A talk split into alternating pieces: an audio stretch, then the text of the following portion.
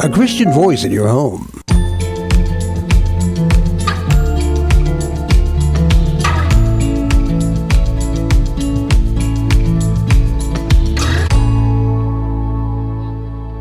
You're listening to Radio Maria, a Christian voice in your home. We now bring you Battle Ready with Father Dan Reehil. Good morning. Welcome to Battle Ready. Let's begin with a prayer. In the name of the Father, and of the Son, and of the Holy Spirit. Amen. Hail, Holy Queen, Mother of mercy, our life, our sweetness, and our hope. To you do we cry, poor banished children of Eve. To you do we send up our sighs, mourning and weeping in this valley of tears. Turn then, most gracious advocate, your eyes of mercy towards us, and after this our exile, show unto us the blessed fruit of thy womb, Jesus. O clement, O loving, O sweet Virgin Mary, pray for us, O holy Mother of God, that we may be made worthy of the promises of Christ. Amen. In the name of the Father, and of the Son, and of the Holy Spirit. Amen. So today, if you've been to Mass this morning, we're in day four, I think, of Ordinary Time. Uh, and the the first reading for today's Mass is from uh, the 1 Samuel, so the first book of Samuel. and it's an interesting reading because what happens is it's giving you the details of basically the Israelites getting crushed by the Philistines. God's people being delivered over to the Philistines. So here's the reading for today. The Philistines gathered for an attack on Israel. Israel went out to engage them in battle and camped at Ebenezer, while the Philistines camped at Aphek. The Philistines then drew up in battle formation against Israel. After a fierce struggle, Israel was defeated by the Philistines who slew about 4,000 men on the battlefield. When the troops retired to the camp, the elders of Israel said, Why has the Lord permitted us to be defeated today by the Philistines? Let us fetch the ark of the Lord from Shiloh, that it may go into battle among us and save us from the grasp of our enemies. So the people sent to Shiloh and brought from there the ark of the Lord of hosts, who is enthroned upon the cherubim. The two sons of Eli, Hophni and Phinehas, were with the ark of God. When the ark of the Lord arrived in the camp, all Israel shouted so loudly that the earth resounded. The Philistines, hearing the noise of shouting, asked, What can this loud shouting in the camp of the Hebrews mean? On learning that the ark of the Lord had come into the camp, the Philistines were frightened. They said, Gods have come to their camp. They said also, Woe to us! This has never happened before. Woe to us! Who can deliver us from the power of these mighty gods? These are the gods that struck the Egyptians with various plagues and with pestilence.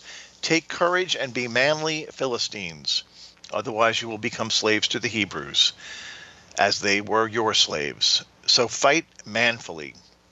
Philistines fought, and Israel was defeated. Every man fled to his own tent. It was a disastrous defeat in which Israel lost 30,000 foot soldiers. The ark of the God was captured, and Eli's two sons, Hophni and Phinehas, were among the dead. A grim story for the people of God. There's some interesting things we can take away from this. First of all, they go into battle, in the initial battle, where they lose the 4,000 Israelites, and they lose, and they say, Let us go fetch the ark of the Lord, that he may go into battle among us. These people don't seem to realize yet that God is uh, bigger than just the ark. You know, his presence at the ark is is uh, to be certain, but that's certainly not uh, his entire presence. They don't realize this is a God that is everywhere and all powerful, uh, and he doesn't have the ark doesn't need to be there. So God kind of gives them a lesson about this that once they take the ark into the battle, they lose thirty thousand men. You know, almost 10 times as many as the first battle. And the ark gets captured. If you want to use the word captured, uh, the Lord goes with the Philistines into their camp uh, after this reading. Uh, if you continue further on, and wherever the ark is placed, the people are covered with boils and sores all over their bodies. And they realize very quickly uh, this ark isn't going to work for us. We need to get this out of here. Wherever we put the ark, there's chaos and trouble among the people. So eventually the ark gets sent back to uh, the Israelites. Uh, but you know, something to look at is the posture of the Philistines is one of somewhat of humility. They're they're recognizing that you know God has come into their camp of the uh, with them with the ark uh, when it's when it comes down to fight against the Philistines, and they recognize that. They seem to have a better grasp of what's going on than the than the Jews do. So th- this whole uh, mess begs the question: Why did God not fight for his uh, chosen people, the Israelites? Well, it goes back to the leader at the time, and that would be Eli. Eli is uh, a high priest over the Jews. He's also a judge. This is the period when um, the kings haven't been uh, enacted or put into power yet.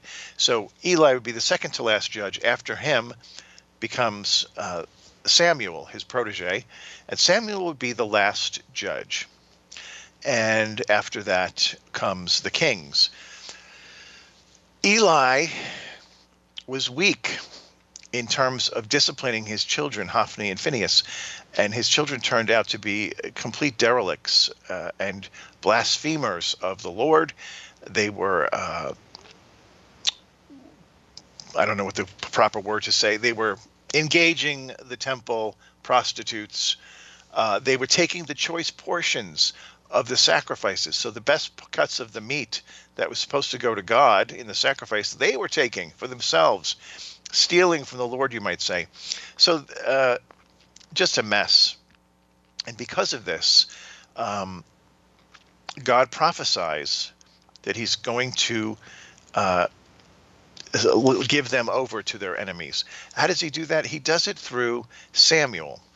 So Samuel, if you remember, is the one who was with Eli in the temple, in the uh, in the next to the ark where the, where the ark was placed. The, the temple didn't exist yet, but in the room where the temp- where the ark of the covenant was kept, that's where Eli was sleeping on the floor when the Lord spoke to him, and he get he kept getting up and going to Eli saying, "Did you call me?" And Eli finally said, "No. If it happens again, say, Speak, Lord, your servant is listening." And then God speaks to Samuel.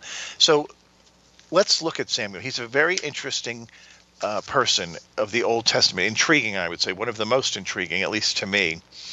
He's really a star player in the story of David and Saul, uh, who were the first two uh, God anointed kings of Israel, Saul being the first, David the second. Uh, we meet him as a baby. You know, his mother Hannah, she was the one crying in the temple when Eli stumbled upon her and thought she was drunk. Uh, we see him as a national leader. He's a great intercessor. And there's even a story later on where his ghost is summoned. Uh, so here's just a few interesting little biblical facts about this a prophet and judge Samuel. So, first of all, he's a miracle child. Uh, the Bible tells of many significant adults, but only a handful of significant pregnancies. You know, among them would be Isaac and Ishmael, Jacob and Esau, uh, Samson, John the Baptist, and Jesus. Uh, when we meet Samuel's parents, uh, we meet them before we meet Samuel. His mother Hannah could not have children, but God heard her prayers, and she is blessed with this child Samuel. His name also means name of God. If the translation of Samuel literally means uh, the name of God or God has heard, uh, which would be referring to her prayer. Uh, he is from the tribe of Levi, from the priestly uh, line, and uh, he actually turns out to be much more than a priest. He's uh, he's a great leader of these people. And if you go to the book of Judges, you can read about all these judges uh, that were that go through leading the Jews during this uh, period in history. So it would begin after Joshua dies, uh, after he, who is the successor of uh, Moses, uh, the, the comes the day of the judges. There was no centralized government ruling over the Jews at this point, and God would just raise up individuals to deliver Israel from her enemies. And I believe there was 12 judges uh, So, what else can we tell you? Samuel is the one who anointed those first two kings, so Saul and David, and he is the first of the prophets. In the book of Acts, Peter considers Samuel to be the first of the prophets after Moses, that is. Uh, Samuel is a priest, he's also a Nazarite.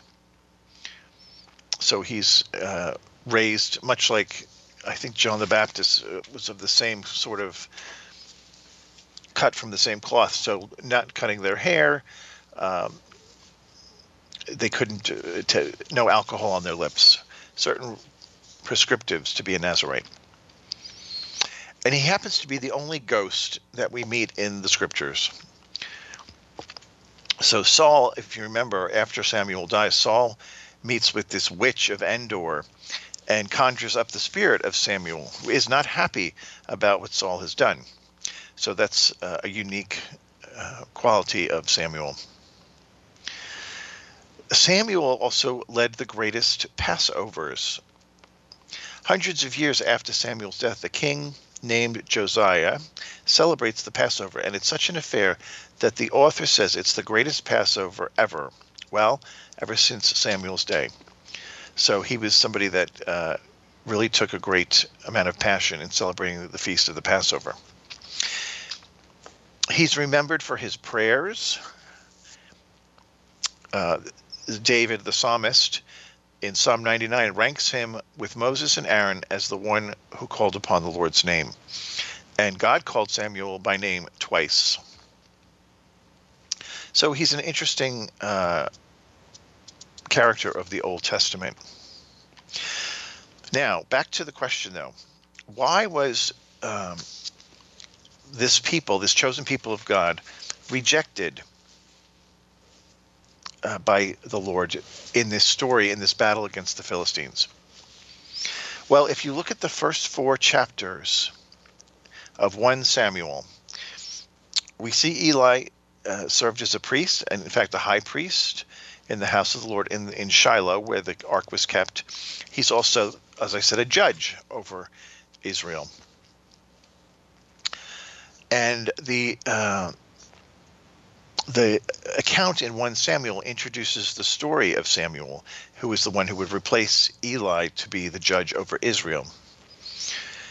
Now, for Eli, serving as both the priest and a judge over Israel, it had a great sense of responsibility to this job, and also a great accountability to God is required.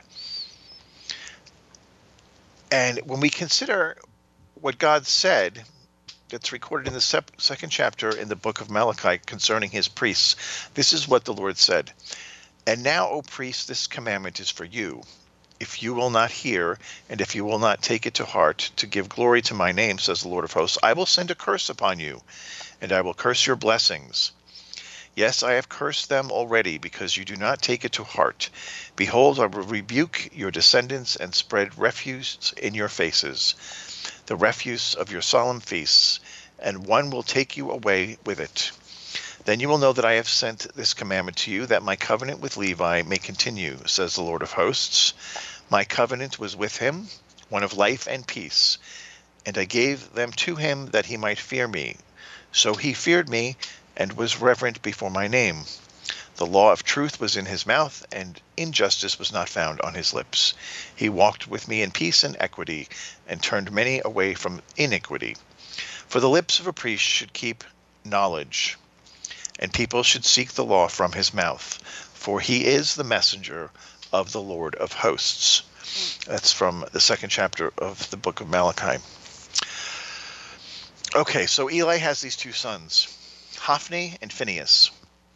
They're also priests, and they're kind of like his right hand men. And this is what it says in uh, 1 Samuel 1, verse 3. Uh, now the sons of Eli were corrupt. They did not know the Lord. That's verse 12. They took meat from the sacrificial animals before it was dedicated to God by the people of Israel. Therefore, the sin of the young men was very great before the Lord, for men abhorred the offering of the Lord. There's also another indictment against these two brothers, and Eli was aware of it. This is from uh, the second chapter. Now Eli was very old, and he heard everything his sons did to all of Israel, and how they lay with women who assembled at the door of the tabernacle of meeting. So he said to them, Why do you do such things? For I hear of your evil dealings from all the people. No, my sons, for it is not a good report that I hear. You make the Lord's people transgress. One man sins against another, God will judge him. But if a man sins against the Lord, who will intercede for him? Nevertheless, they did not heed the voice of their father, because the Lord desired to kill them. So these these boys, uh, they're transgressing all over the place. They don't seem to have a conscience, and they're doing all things evil. So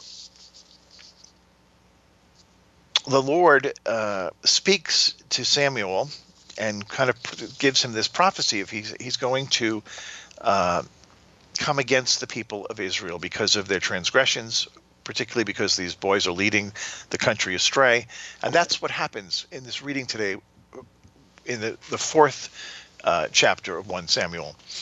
Uh, they get crushed, and it's a you know it's a point for them to repent.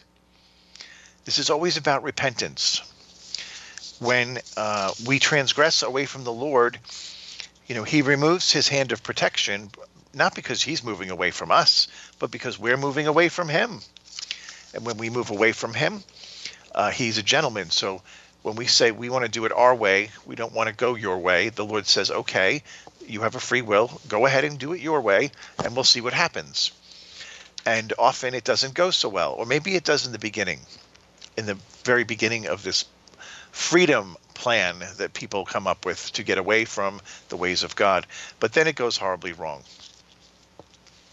Uh, if you remember the uh, the story of the prodigal son, he had a great freedom plan to get away from his family. He wanted his half of the inheritance, and then he was going to go run off and live his life of debauchery and have a good old time. And uh, that all dried up when the money was gone. So were the friends and he winds up being somebody that's feeding pigs for a living, which for a Jew would have been uh, the ultimate embarrassment and disgrace. But he had that freedom plan to get to to to go out and stake his claim on the world. But the problem with these kind of ideas is when you're going to formulate a plan that does not include God or his his plans for you, then you're destined for trouble just destined for trouble. And like I said, it might look good in the beginning, you know, because the enemy always has to hook us with something that appears to be very good, uh, pleasing to the eye, as uh, he said to Eve.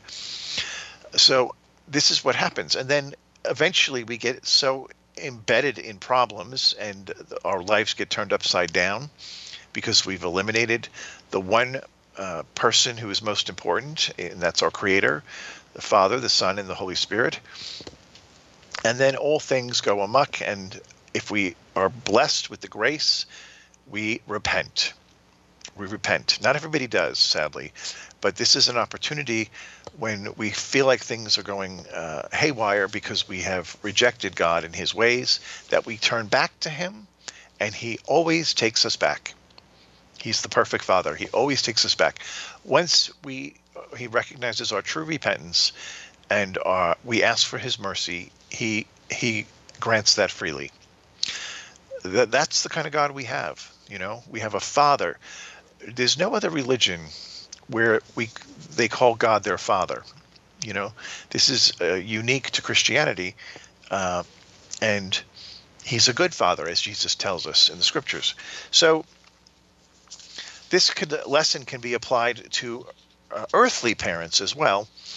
You know, um, what Eli did is he didn't really corral his sons in early enough. He he waited too long until they were finally, uh, you know, grown men who were doing their own thing.